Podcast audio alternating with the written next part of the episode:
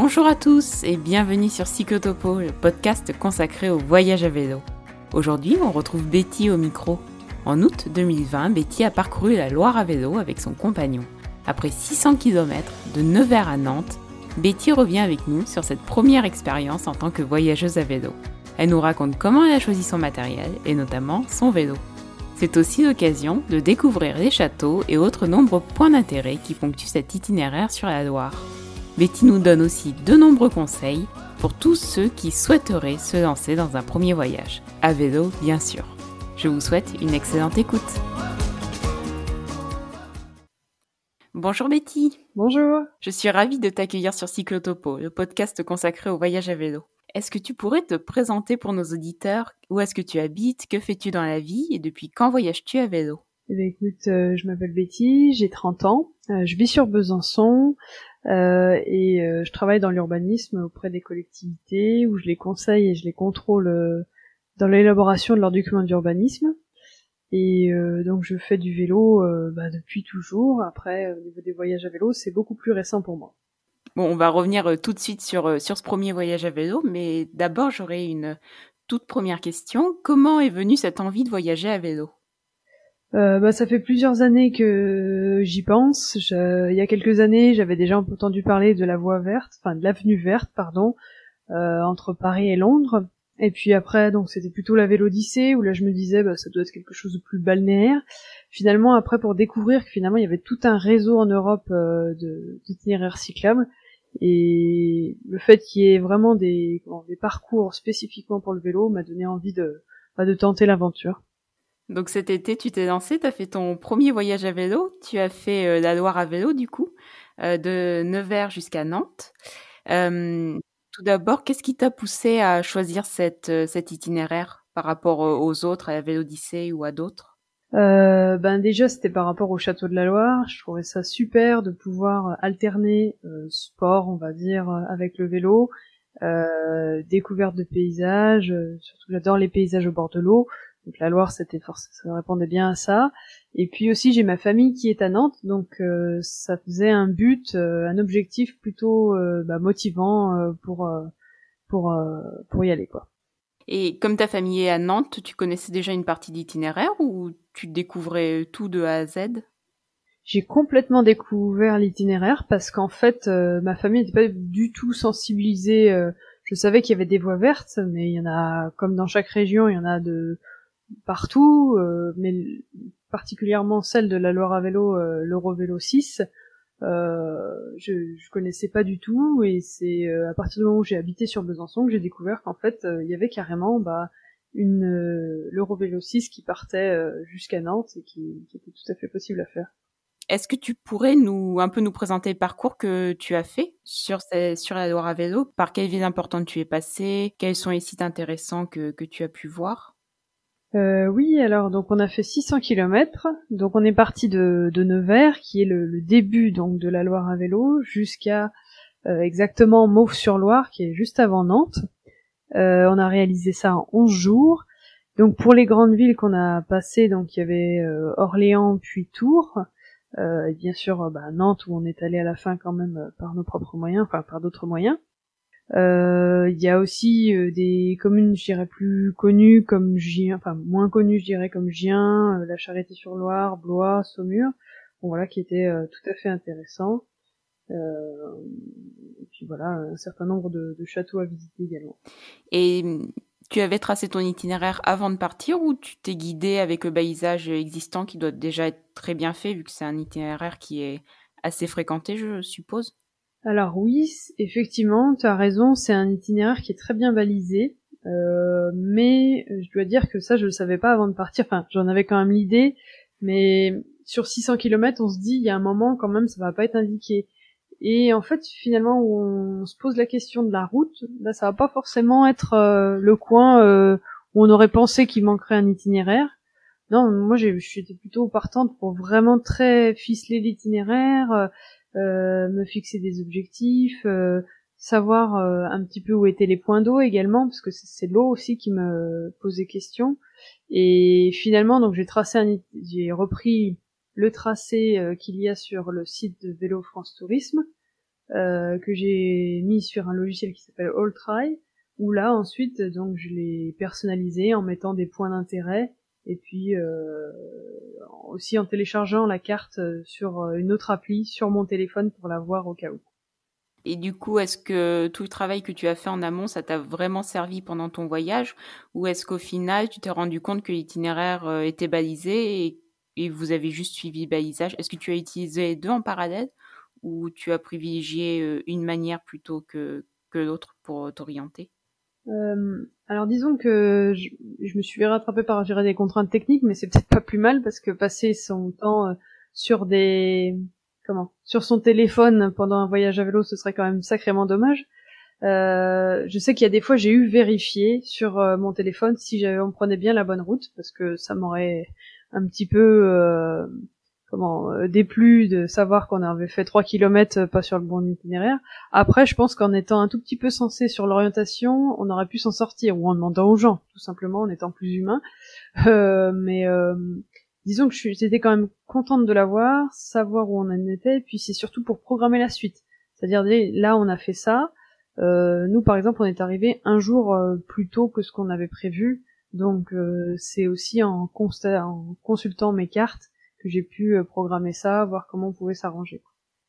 Donc en fait les deux t'ont servi, donc c'était pas du, travail perdu de, de l'avoir fait avant. Et c'est aussi tellement agréable de, quand un itinéraire est balisé, enfin, d'expérience d'avoir juste à suivre les, petits panneaux et puis de se guider plutôt que d'être, comme tu dis, collé à son téléphone pour savoir si tu dois tourner à droite ou à gauche. C'est vrai que c'est agréable de suivre une, une véloroute pour oui, ça. Oui, vraiment, c'est très bien indiqué. Euh, donc Loire à vélo, c'était ta première expérience de voyage à vélo. Comment as-tu fait pour réunir tout le matériel nécessaire au voyage, comme par exemple la tente, euh, les vélos tout simplement, ou encore les sacoches? Euh, bah disons que ça fait déjà, je calculais, ça faisait déjà depuis 2018 que j'essaie de rassembler du matériel pour ça. Donc on va dire que l'esprit euh, de vouloir voyager à vélo, ça me tente depuis un moment. Euh, mais ça s'était pas fait. Et du coup là avec le confinement de mars c'est vraiment je me suis dit euh, cet été on va faire ça. Et en plus c'est en France donc euh, ça tombe bien. Et alors finalement en termes de matos il y a eu pas mal de choses qu'on a achetées d'occasion. Bah, notamment les vélos les sacoches euh, et un, un des porte-bagages. Donc sachant que nous on n'a pris que des porte-bagages arrière, on n'a pas pris de porte-bagages avant.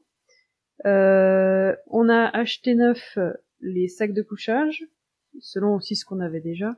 Euh, un matelas pour deux, euh, neuf mais léger, enfin pas trop encombrant. Euh, un réchaud, des pneus, enfin une paire de pneus en tout cas, une des batteries extérieures, voilà. Donc ça c'est en tout cas, c'est l'achat de matériel principal. Et en termes de, de coût, euh, je dirais ça nous revenu, ça nous est revenu à 400 euros pour deux. D'accord, oui, c'est tout à fait raisonnable. Si tu inclus les vélos avec. Euh, oui, tout à fait. Alors après, on... même si le vélo, bah, c'est quelque chose qui m'a toujours plu, comme là c'était le premier voyage à vélo, je m'étais dit, est-ce que vraiment ça vaut le coup d'investir tout de suite sur des grands vélos de voyage? Euh, après, il y avait le risque que quand même on, devait faire 600 km, donc il fallait quand même qu'ils tiennent. Et en fait, on a acheté des VTC, euh, je dirais de, de marques assez connues, euh, magasins, on va dire. Et ils ont très bien tenu, euh, sauf les pneus, mais j'y reviendrai un petit peu après, je pense, où il faut vraiment avoir des pneus neufs. Ça, c'est vraiment un conseil euh, qui pourrait paraître très basique, mais disons que moi quand j'ai acheté mon vélo, mes pneus étaient pas neufs, mais pas trop usés non plus, mais vu qu'on a mis toutes les charges à l'arrière, c'est un pneu qui s'est abîmé beaucoup beaucoup plus vite. Et euh, du coup, si j'aurais des conseils à donner, c'est vraiment de prendre le temps pour se, se fournir en matériel. Euh, comme ça, on peut saisir de bonnes occasions sur des sites de vente en ligne ou de l'occasion diverses. Et puis bah pourquoi pas euh, voir s'il n'y a pas des associations comme nous, chez nous, ça s'appelle Vélo Campus, c'est une association d'ateliers de réparation de vélos qui propose, euh, moi je sais que j'ai pris mon porte-bagages là-bas pour 4 euros je crois. Donc euh, c'est vrai que pour les, les personnes qui n'ont pas envie tout de suite d'investir dans du grand grand matériel, ça peut le faire déjà, et puis on peut trouver des trucs de qualité et pas trop cher. As-tu fait des modifications sur les vélos que, que tu as achetés avant de partir? Alors oui, je pense que c'est important, euh, même si on n'investit pas dans un vélo euh, très haut de gamme, de pouvoir le personnaliser.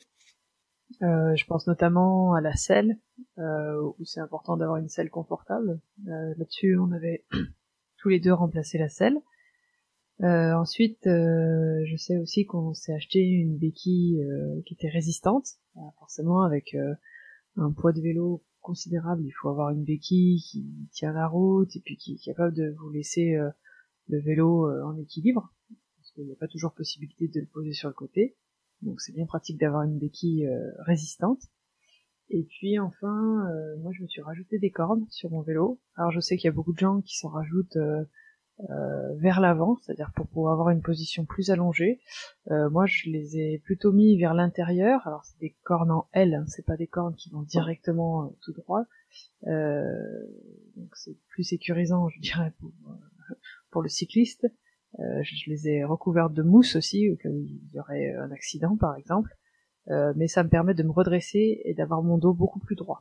Je sais que j'ai pas beaucoup vu de gens faire ça, mais moi, en tout cas en pédalant, ça m'a beaucoup aidé à mieux respirer, à être plus droit, de pas avoir mal au dos. Ça remplace peut-être un peu, un peu le guidon papillon, si tu, si tu connais. Oui, bien sûr, je connais le guidon papillon, mais j'ai toujours l'impression qu'il va vers l'avant, c'est-à-dire qu'il pas l'impression qu'il fait redresser vers l'arrière, mais plutôt qu'il va vers l'avant. Alors peut-être que c'est parce que je l'ai pas testé, mais euh, peut-être qu'effectivement le guidon papillon permet aussi de se redresser bien. Mais voilà, ce sera peut-être quelque chose que j'essaierai au fur, au fur et à mesure des années. Et le matériel avec lequel tu as fait la Loire à vélo, est-ce que tu te reverrais partir dans la même configuration sur un autre voyage à vélo avec le même matériel sans rien changer? Ou est-ce que tu, tu ferais quelques petites modifications? Donc tu nous as parlé des pneus justement.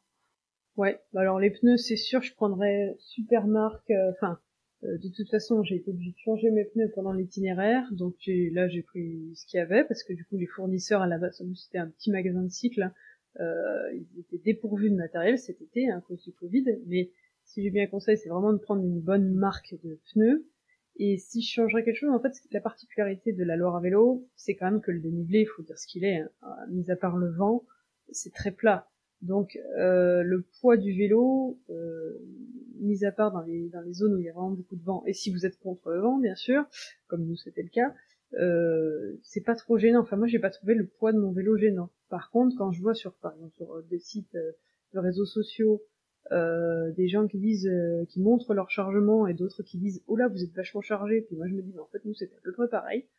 Finalement non je crois pas que je changerais quelque chose. C'est vrai qu'on a des sacoches qui sont assez larges par rapport à d'autres gens où ils répartissent plus le poids à l'avant et à l'arrière. Je pense qu'il faudrait tester pour voir si c'est plus confortable mais je me suis pas senti en inconfort vraiment c'est déjà une bonne chose pour un premier voyage. Comme ça, euh, tu as déjà des bonnes bases. Et puis, euh, et puis comme tu as déjà le matériel, tu peux repartir euh, un peu quand tu vas en France. Évidemment, sans confinement, mais ça, ça viendra. Du coup, on va revenir un peu sur, sur ton voyage. Donc, tu es parti le 22 août pour rejoindre Nevers, si c'est bien ça. Tu es parti en train pour aller à Nevers, justement. Est-ce que tu peux nous raconter un peu, un peu ton départ? Est-ce que tu appréhendais ou est-ce que tu étais surexcité à l'idée de partir? Euh, bon, un petit peu des deux, forcément, parce que j'organise ça depuis des mois, donc euh, le jour où ça arrive, euh, c'est quand même euh, impressionnant. surtout que nous, on n'est pas déstressés, enfin du moins pas dans le, pas dans l'action, parce que je crois qu'on est arrivé à la gare donc de Besançon cinq minutes avant le départ du train, donc quand on prend un TER en plus avec les, TER qui offrent pas beaucoup de place avec les pour le rangement des vélos, faut quand même s'y prendre beaucoup plus en avance normalement. Euh, il y a eu aussi le fait qu'on n'ait pas du tout testé notre chargement, euh, ne serait-ce qu'un week-end ou je sais pas, ne serait-ce qu'une balade pour voir s'il euh, n'y avait pas tout qui se cassait la figure, quoi. Et on a eu de la chance, on avait pris deux paires de, de tandem pour de tendeurs, pardon, pas de tandem, de tendeurs pour pour chacun, et ça a vraiment bien tenu, tout tout tombait parfaitement bien. Mais on a eu beaucoup de chance, et je pense que euh, tester si ça, si ça, son chargement marche bien, euh, s'il n'y a pas de problème pour pédaler, eh ben, je pense que c'est, c'est quand même important. Mais bon, c'était quand même une super excitant de partir, euh, ça y est, ça se faisait. Et puis, bah, c'est une fois parti réellement de Nevers qu'on s'est vraiment senti en vacances. Comment se sont passés bah, vos premiers jours de, de voyage à vélo, tout, simplement? Eh ben, c'était une superbe agréable surprise. Euh, enfin le fait d'être tout de suite au bord de soit du canal, soit de la Loire, c'est des paysages qui sont magnifiques.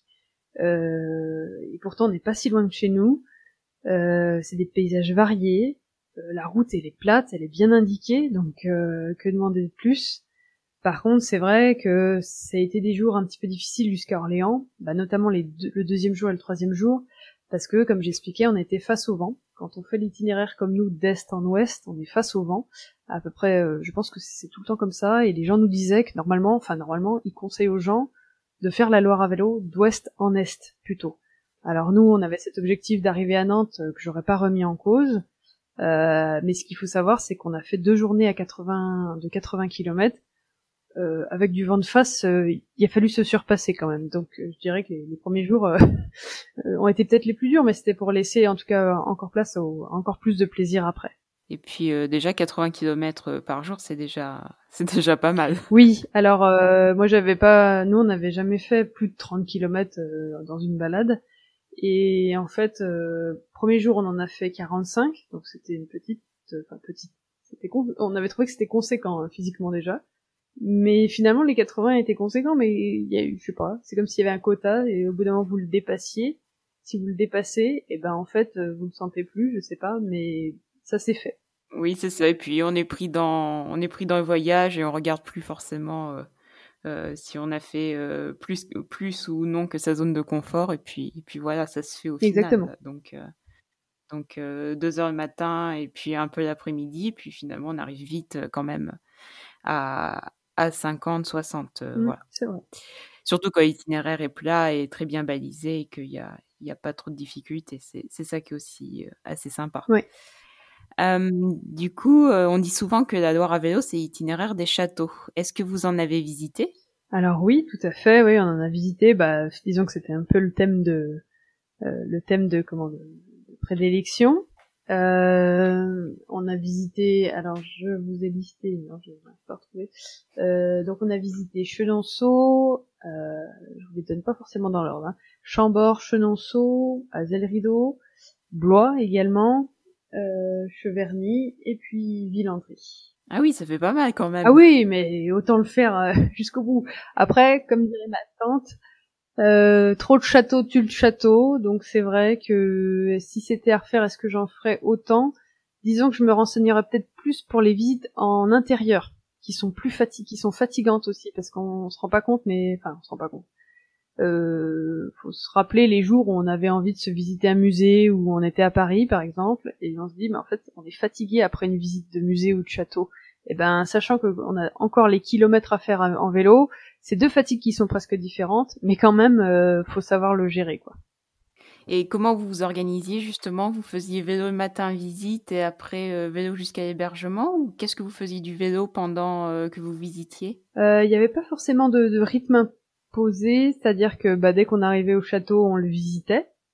donc des fois ça pouvait tomber le matin, des fois ça pouvait tomber l'après-midi. je dirais c'est voilà où on en était dans l'itinéraire, on prenait le château quand il venait.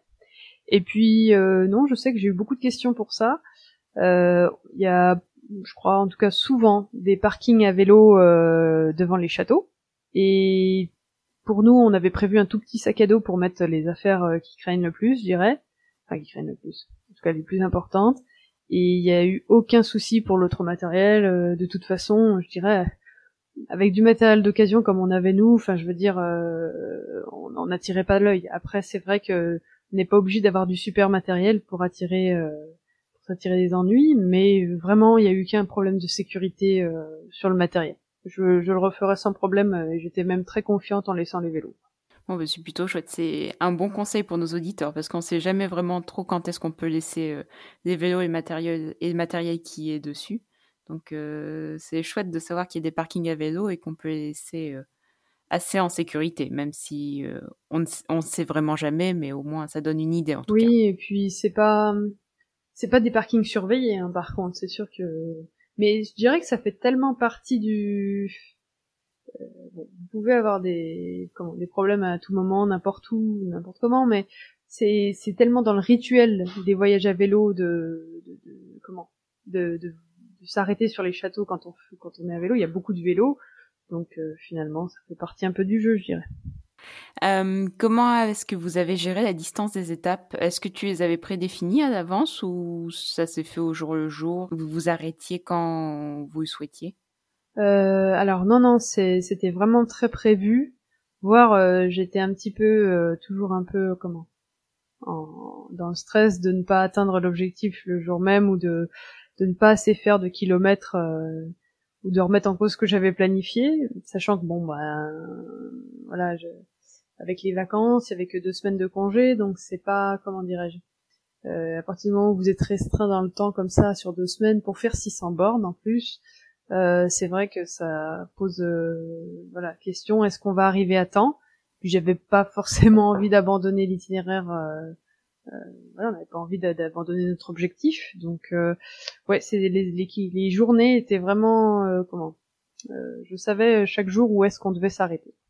Et est-ce que ça a été une source de stress pour vous, entre guillemets? Et si c'était à refaire, est-ce que tu planifierais autant ou moins Ou ça dépendrait de l'itinéraire?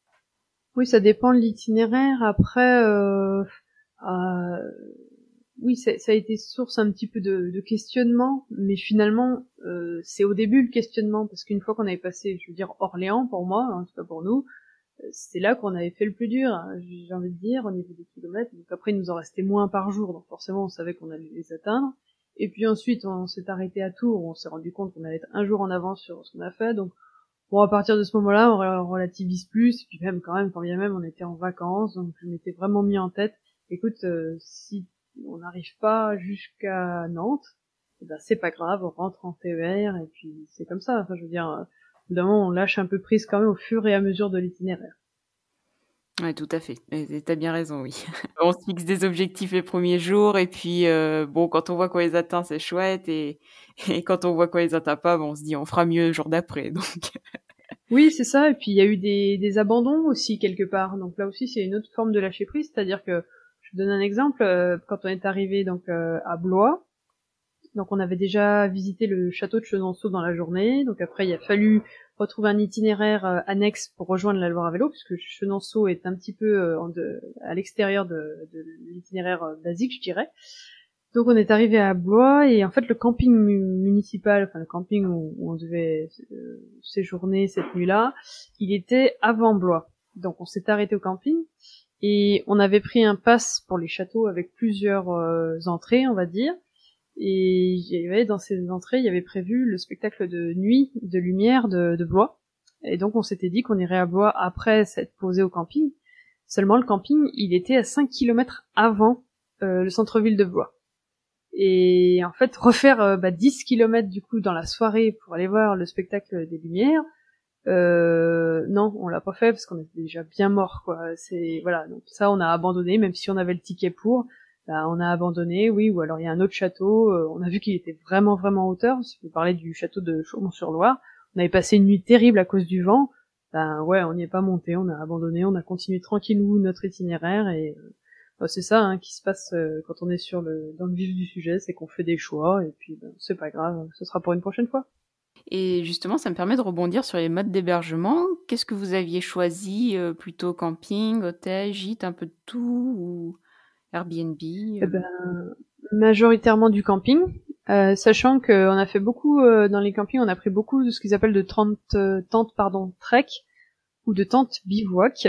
Alors ça peut être des tentes qui sont, c'est des tentes déjà montées en fait avec des vrais lits à l'intérieur et puis qui sont parfois en hauteur, soit ou, ou à même le, enfin même le sol, enfin oui, qui sont, c'est bivouac quoi, même le sol.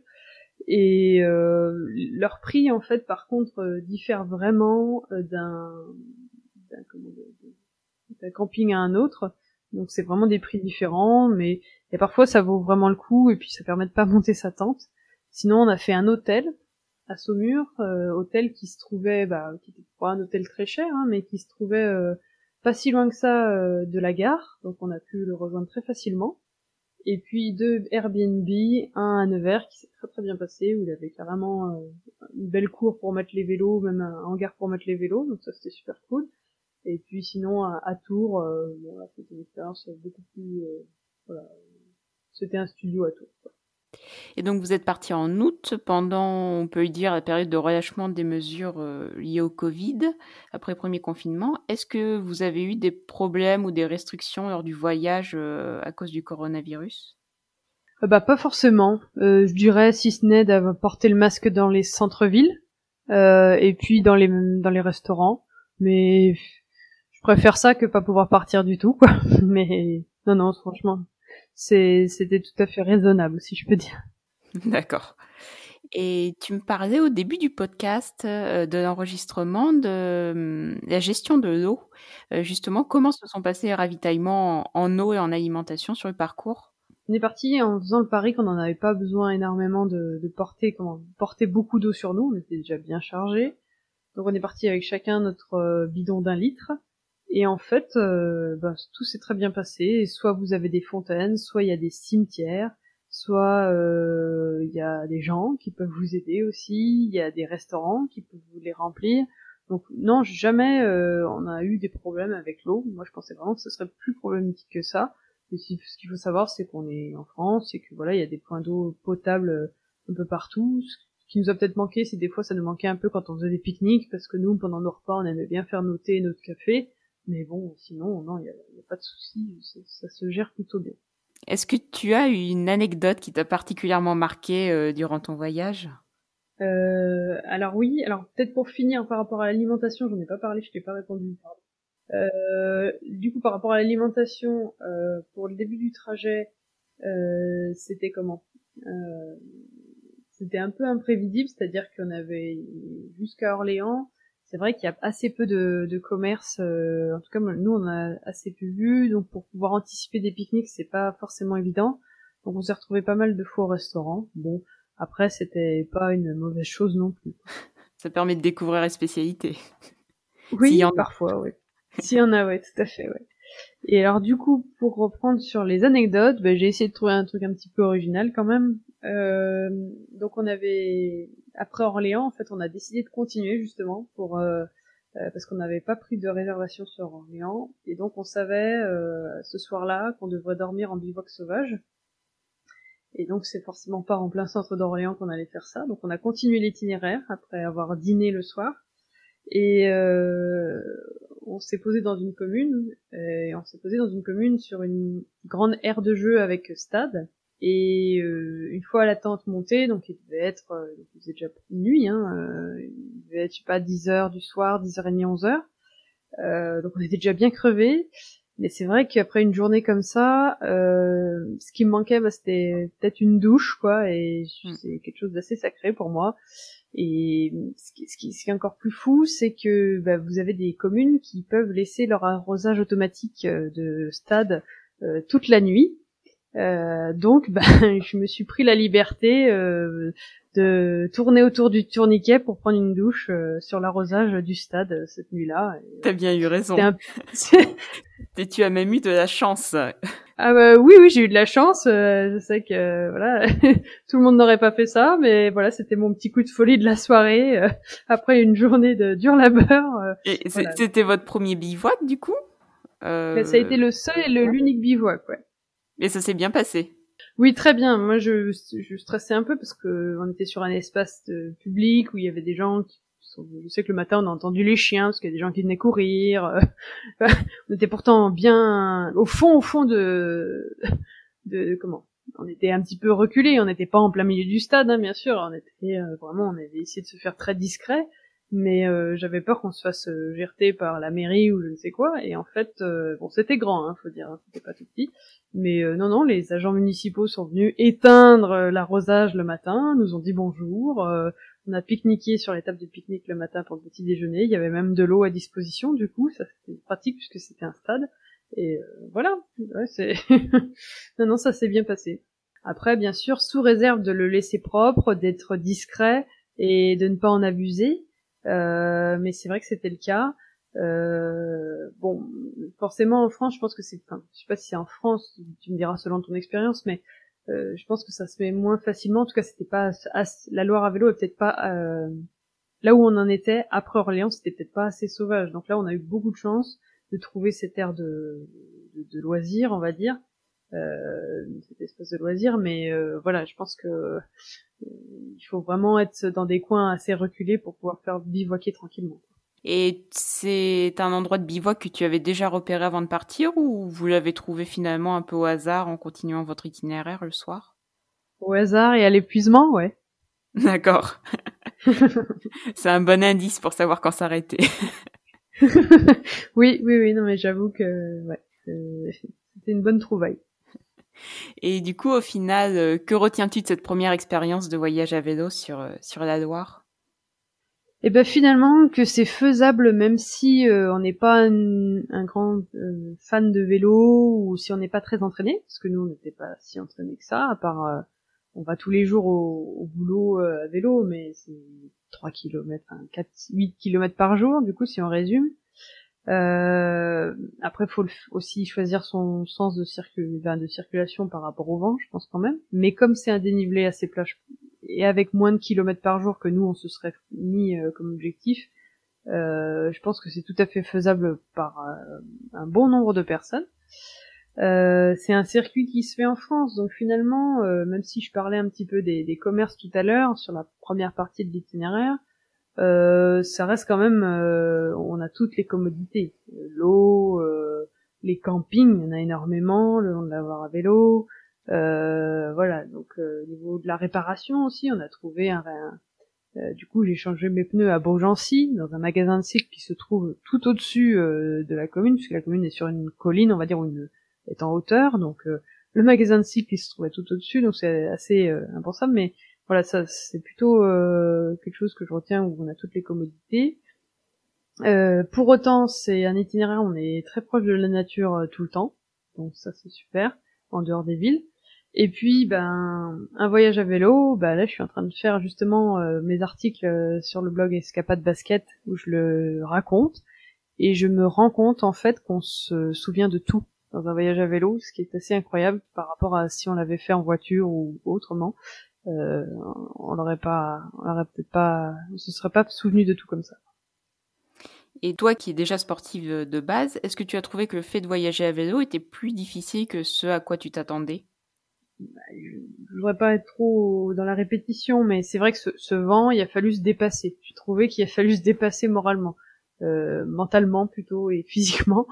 Euh, mais après, voilà, j'étais quand même contente d'avoir ce, je dirais entre guillemets, ce patrimoine sportif euh, en moi parce que c'est ce qui m'a permis de, de le vivre mieux, sans doute. Et mais après, euh, voilà, c'est selon aussi, je pense, les kilomètres qu'on se fixe par jour euh, le fait qu'on puisse relativiser, de dire bon bah là je suis fatigué, je m'arrête. Je pense que c'est tout à fait euh, accessible euh, à tous. Quoi. Et niveau budget, est-ce que tu peux nous dire à peu près combien vous avez dépensé pendant ce voyage pour pour nous donner une idée? Donc sans matériel, hein, juste avec l'alimentation, les hébergements? Oui, on n'est plus sur le matériel, donc j'ai calculé, on a recalculé pour vous. donc on est à peu près à 1300 euros tous les deux sachant, sachant que dans ces 1300 euros, il y a quand même 110 euros de passe pour les châteaux, euh, qui couvraient donc euh, quatre entrées de château. Donc il y en a deux, si vous calculez bien, euh, qu'on on a repris les tickets en plus. il y a aussi le train jusqu'à Nevers. Il y a également un train qu'on a pris, je dirais, pour se soulagé. c'est euh, le train, on l'a pris euh, au niveau de Hazel Rideau jusqu'à Saumur. Donc c'était voilà parce qu'on avait, je crois, ce jour-là deux châteaux. Donc on a pris le train euh, pour pouvoir ben, s'économiser 50 km. quelque chose, ça aussi, ça fait partie de l'abandon, mais je veux dire, ça fait un peu de bien aussi des fois. Et puis le train retour qui nous a coûté 160 euros, hein, le TER jusqu'à Besançon, de Nantes jusqu'à Besançon.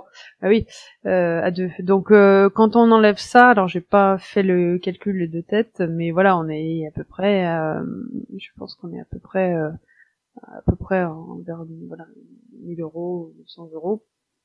Bon, c'est pas un petit budget, sachant que nous on allait souvent au resto, hein, donc c'est aussi ça qui compte, je pense, qui a, a joué. on s'est pas privé sur les modes de de, de, logement aussi. comme je vous disais, on est allé en Airbnb, on est allé en hôtel. On n'a pas fait de chambre d'hôte. Alors Dieu sait qu'il y a des très très belles chambres d'hôtes le long de cet itinéraire et je vous conseille de les essayer parce que il y a vraiment des belles belles bâtisses le long de la Loire ou le long du canal.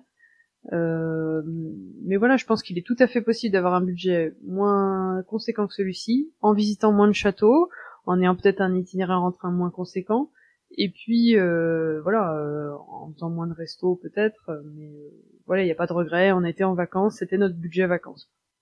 Après, pour deux sur 15 jours en France, ça reste quand même encore assez raisonnable, tout en se faisant plaisir. Donc, donc c'est un, bon point, un bon point aussi pour le voyage à vélo. Tu nous parlais du coup des trains et du TER. Est-ce que vous avez eu des des problèmes pour prendre le train ou est-ce qu'il y avait assez de place dans les TER pour euh, mettre les vélos? Des fois c'est pas le cas parce que vu que c'est en période estivale et qu'il doit y avoir euh, pas mal de touristes, des fois tous les emplacements euh, vélos dans les TER sont, sont pris. Est-ce que ça vous a posé problème? Alors majoritairement non. Euh, après les, les, cyclistes entre eux, je les ai trouvés, euh, on s'aidait assez. Enfin, je veux dire, on, on comment on, s'entraidait entre nous plutôt. Euh, mais là où je me souviendrai toujours, c'est euh, euh, c'est à côté de Tours. Ça s'appelle Saint-Pierre-des-Corps, je crois. Oui, c'est ça. Et c'est une transition donc qui se fait là. Euh, là, il y avait énormément de monde des gens qui pestaient contre les vélos, euh, des gens qui ne faisaient pas de vélo, hein, bien sûr, naturellement, qui pestaient contre les vélos. Et là, en fait, avec euh, mon mari, on a dû monter chacun euh, dans un wagon différent. Alors après, après Saint-Pierre, le comment, jusqu'à Virzon, je sais plus où, ça se vide hein, quand même. C'est de plus en plus plein. Ça se vide petit à petit. Donc on a pu ensuite euh, se remettre euh, dans le même wagon ensemble, mais j'ai vraiment cru cette fois-ci qu'on devrait attendre le prochain train. Et c'est passé. Et voilà, c'est toujours mieux que de prendre l'avion en tout cas, oui, toujours beaucoup plus simple. Je rappelle votre article sur Cyclotopo, effectivement. je, je l'ai lu avec attention, celui-là. Euh, tout à fait. Vous eu beaucoup de courage. Mais sinon, oui, Gare de Besançon, Dijon, euh, Nevers, et puis euh, Nantes, aucun problème pour les vélos. Il y avait assez de place. Mais c'était peut-être aussi parce que, sachant qu'en plus on était un samedi, mais c'était peut-être par rapport au, Covid aussi. Peut-être que s'il y avait eu peut-être pas le Covid et puis euh, il y aurait peut-être eu plus de voyageurs, je sais qu'il y a peut-être plus de problématiques. Je sais pas. Ouais. Et pour accéder au quai, ça n'a pas été un, un trop gros problème avec les escaliers euh, Si. Parce que ouais, moi je sais que j'ai voyagé une fois sans Olivier, ah ça a été compliqué. Non non, c'est sûr, c'est sûr que là l'accès au quai, euh, on est bien content d'avoir quelqu'un euh, pour porter son vélo. ou du moins l'aider à porter, à être deux. C'est-à-dire qu'on montait les vélos à deux. C'est ça, en fait, en un vélo par un vélo. Ouais, c'est pratique d'être deux à ce moment-là. c'est vrai que c'est pratique d'être deux. Euh, mais moi, je, en, dehors, de ça, je pense aussi euh, aux personnes à mobilité réduite. Euh, enfin, je veux dire, euh, je comprends pas qu'il y ait encore des gares en France. Enfin, je comprends pas qu'il y ait encore des. Je tombe peut-être des nus, hein, mais je, je m'attendais pas à ce qu'il y ait autant de gares, du coup, où il n'y ait pas euh, bah, d'équipement pour changer de quai sans passer par les escaliers, quoi. Après, il y a des personnes qui m'ont dit qu'on pouvait demander au chef de quai ou au contrôleur s'il était possible de traverser les voies pour les petites gares. Mais euh, voilà, je pense que j'avais pas eu ce, conseil avant. Peut-être que je l'aurais utilisé si je l'avais eu, mais sinon. Euh... mais voilà, je pense que dans les petites gares, ça peut peut-être nous aider. Et avant de partir en, voyage à vélo, il y a toujours des choses auxquelles on ne pense pas. Et une fois sur la route, on se dit, euh, ça, ça m'aurait été bien utile de, de le savoir avant. Est-ce que tu as appris quelque chose lors de ton voyage à vélo que tu aurais aimé euh, connaître avant de partir? Euh, bah, peut-être effectivement cette petite anticipation par rapport au commerce jusqu'à Orléans, commerce de proximité, peut-être ça, mais il y a aussi les guides par rapport au château. Enfin, j'ai essayé de me renseigner pour savoir quel château on voudrait visiter. Et bien sûr, on a pris peut-être les plus connus parce que bah voilà, c'était les plus vertigineux. Mais euh, j'aurais peut-être mieux aimé. Euh, enfin, après c'est tellement, c'est subjectif savoir qu'est-ce qu'on veut visiter dans un château. Si on visite l'intérieur ou pas, c'est très subjectif. Et puis quand euh, on prépare un voyage, on a envie de tout faire, quoi. Mais euh, peut-être que si c'était à refaire, je prendrais plus le pass des châteaux et puis euh, quitte à payer, euh, parce que le pass château, ça vous fait pas économiser euh, des mille et des cents. Hein. Ça économiser quelques euros et je payerais vraiment ticket par ticket ce que j'ai, voilà, les châteaux, les châteaux vraiment que je voudrais visiter, et puis peut-être pas visiter l'intérieur de tous les châteaux. Quoi. Et justement, pour revenir un peu sur les châteaux et sur tout ce qui est euh, touristique, est-ce que tu aurais des conseils et des bonnes adresses à partager pour les voyageurs à vélo qui nous eh écoutent et qui voudraient euh, partir sur la Loire à vélo? Pour les, je dirais les bonnes adresses ou les coins sympas, c'est vrai que je vais plutôt en parler sur mon blog euh, escapadebasket.fr avec un S à chaque mot. mais après, c'est vrai que je me souviendrai toujours de certains de certains sites, euh, de certains endroits qui m'ont beaucoup marqué. Je pense notamment euh, à la ville de Gien, que j'ai trouvé très jolie, avec son camping qui donne directement une vue sur la vieille ville et qui est magnifique. Euh, je pense aussi à la Charité-sur-Loire, qui est vraiment une commune sympa. et je pense aussi à toute la vallée d'Anjou, donc qui se trouve vers Saumur, qui entre Chaumont, Chaumont, à partir de Chaumont-sur-Loire, qui est vraiment très très sympa, très typique euh, du coin et ça restera euh, sans doute dans mes meilleurs souvenirs euh, dans ce périple. Du coup, pour rebondir là-dessus, justement, en août 2020, tu as lancé ton blog Escapade Basket, dans lequel tu partages tes différentes escapades, aussi bien en vélo qu'en voyage autour du monde. Est-ce que tu peux nous dire quelques mots de ton blog? Alors oui, donc bah c'est c'est un projet euh, j'ai mûrement réfléchi, j'ai hésité d'ailleurs à, à, me lancer en tant qu'auto-entrepreneuse, mais euh, étant dans la fonction publique, du coup c'était un petit peu délicat euh, de penser à ce genre de choses. Puis d'ailleurs il fallait voir déjà le projet, donc j'ai finalement décidé de m'orienter vers un blog, tout à fait avec l'opportunité de pouvoir le gérer comme je voulais. C'est mon bébé à moi, on va dire. Euh, mais donc dans ce blog, euh, il est question de, de, raconter un peu des récits de voyage, qu'ils aient lieu avec un vélo ou pas d'ailleurs, euh, et puis aussi d'aller à la rencontre de d'autres voyageurs, euh, d'autres personnes qui peuvent nous faire partager des expériences, euh, voilà, nous faire voyager, et puis toujours cette comment cette ambition de, de montrer que le voyage, ce n'est pas que pour les sportifs, ce n'est pas que pour les grands programmateurs, je dirais, mais ou que pour les gens qui savent se lancer, c'est accessible à tous. Et voilà, l'activité euh, autour du monde, euh, autour de nous, n'a pas de limite. Tu as fait un super article, je tenais à souligner sur euh, sur bah, comment débuter en voyage à vélo, sur pour tracer son itinéraire, pour choisir le matériel et autres. Donc, si nos auditeurs veulent aller faire un tour sur Escapade Basket, c'est vraiment un, très chouette article. Et euh, est-ce que tu, quels sont tes prochains articles qui vont paraître sur le, sur le blog, hormis les, bonnes adresses et les conseils euh, sur la Loire à vélo? Euh, alors, ben forcément, je pense que je vais faire un petit article bah, sur ce magnifique podcast que nous sommes en train de, de réaliser. après, j'ai prévu donc de, comme je vous disais, de faire trois articles qui vont raconter tous les détails de notre Loire à vélo, euh, donc en trois parties, euh, avec les bonnes adresses, euh, les petites anecdotes, et puis surtout des photos pour illustrer un petit peu tout ça, puis donner envie, surtout aux gens d'y aller. Et puis enfin, je prépare aussi un article avec un copain d'université que j'ai retrouvé il n'y a pas si longtemps, qui est bulgare et qui donc nous racontera bah, son tour du monde, notamment à travers les îles. Donc j'espère que ça, nous fera un petit peu voyager pendant ce temps de confinement. Ouais, j'espère, ouais. Donc l'article sera en, français et en anglais. Ah, c'est top. Tu fais la traduction du coup? Alors, euh, bah, non, je vais pas. je vais pas. je fais, j'essaie de faire la traduction, mais je suis corrigée par quelqu'un qui est très très, euh, une personne qui est très performante en anglais. Bien sûr, j'ai cette chance là.